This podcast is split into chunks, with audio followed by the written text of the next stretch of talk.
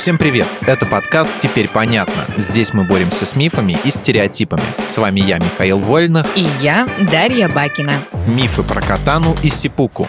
На выходных смотрела фильм «Ниндзя-убийца» и заметила, что во многих фильмах и аниме самураев показывают совсем уж супер-мега крутыми ребятами. Настолько, что это выглядит неправдоподобно. Вот, например, иногда опытные воины умудряются остановить удар катаны противника, зажав меч хлопком ладоней. Это вообще реально?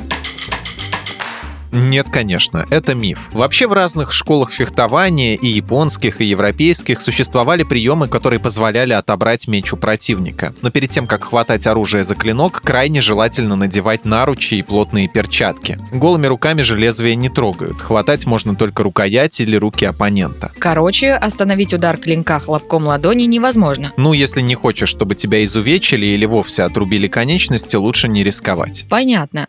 Еще я как-то слышала слово слово сеппуку, мол, это лучший конец для самурая. Что это вообще такое? А это миф. Если ты интересуешься значением слова, то это ритуальное самоубийство. Его еще называют харакири. Может, слышала? Два понятия с одной сутью. Харакири? Слышала, да. Это когда самурай, уронивший свое достоинство, вспарывает себе живот, чтобы восстановить честь и достоинство. Ну почти. Самурай облачался в белое, писал прощальные стихи, затем становился на колени и коротким клинком кусунгобу вспарывал себе живот. Сделать это следовало без колебаний и с непроницаемым лицом. А товарищ самурая должен отрубить ему голову, но не до конца, а так, чтобы та повисла на куске кожи. Если товарищ по небрежности снесет голову начисто, самурай будет покрыт позором. Если же самурай держался стойко, живот его был вспорот правильно и голова была отрублена безукоризненно, то его честь была спасена. А, какая жесть. Товарища нужно выбирать явно не криворукого. Так себе идеальный конец жизни, честно сказать. Я же говорю, что это миф. На самом деле харакири в большинстве случаев делали не ради спасения чести, а чтобы избежать еще больших неприятностей. Например, если самурай терпел поражение в бою и ему угрожали плен и пытки, он выбирал более быстрый конец, который к тому же помогал сохранить лицо. Вполне разумно, учитывая, насколько зверски самураи обходились с пленными. Сожжение, распятие и сварение в кипятке были обычным делом. Особенно невезучего могли распилить пополам, деревянной пилой. Какой кошмар, Миша.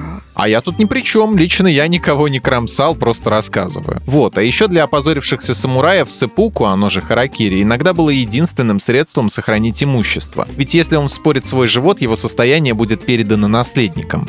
А если его будут судить и приговорят, то имущество конфискуют. И, наконец, мучительное харакири по правилам делали не так уж часто. Если самурай понимал, что гибель неизбежна, он мог ритуально коснуться живота веером, обойдясь без страданий, вывалившихся внутренностей и крови. И товарищ быстро обезглавливал его. Ладно, теперь мне все понятно. Спасибо.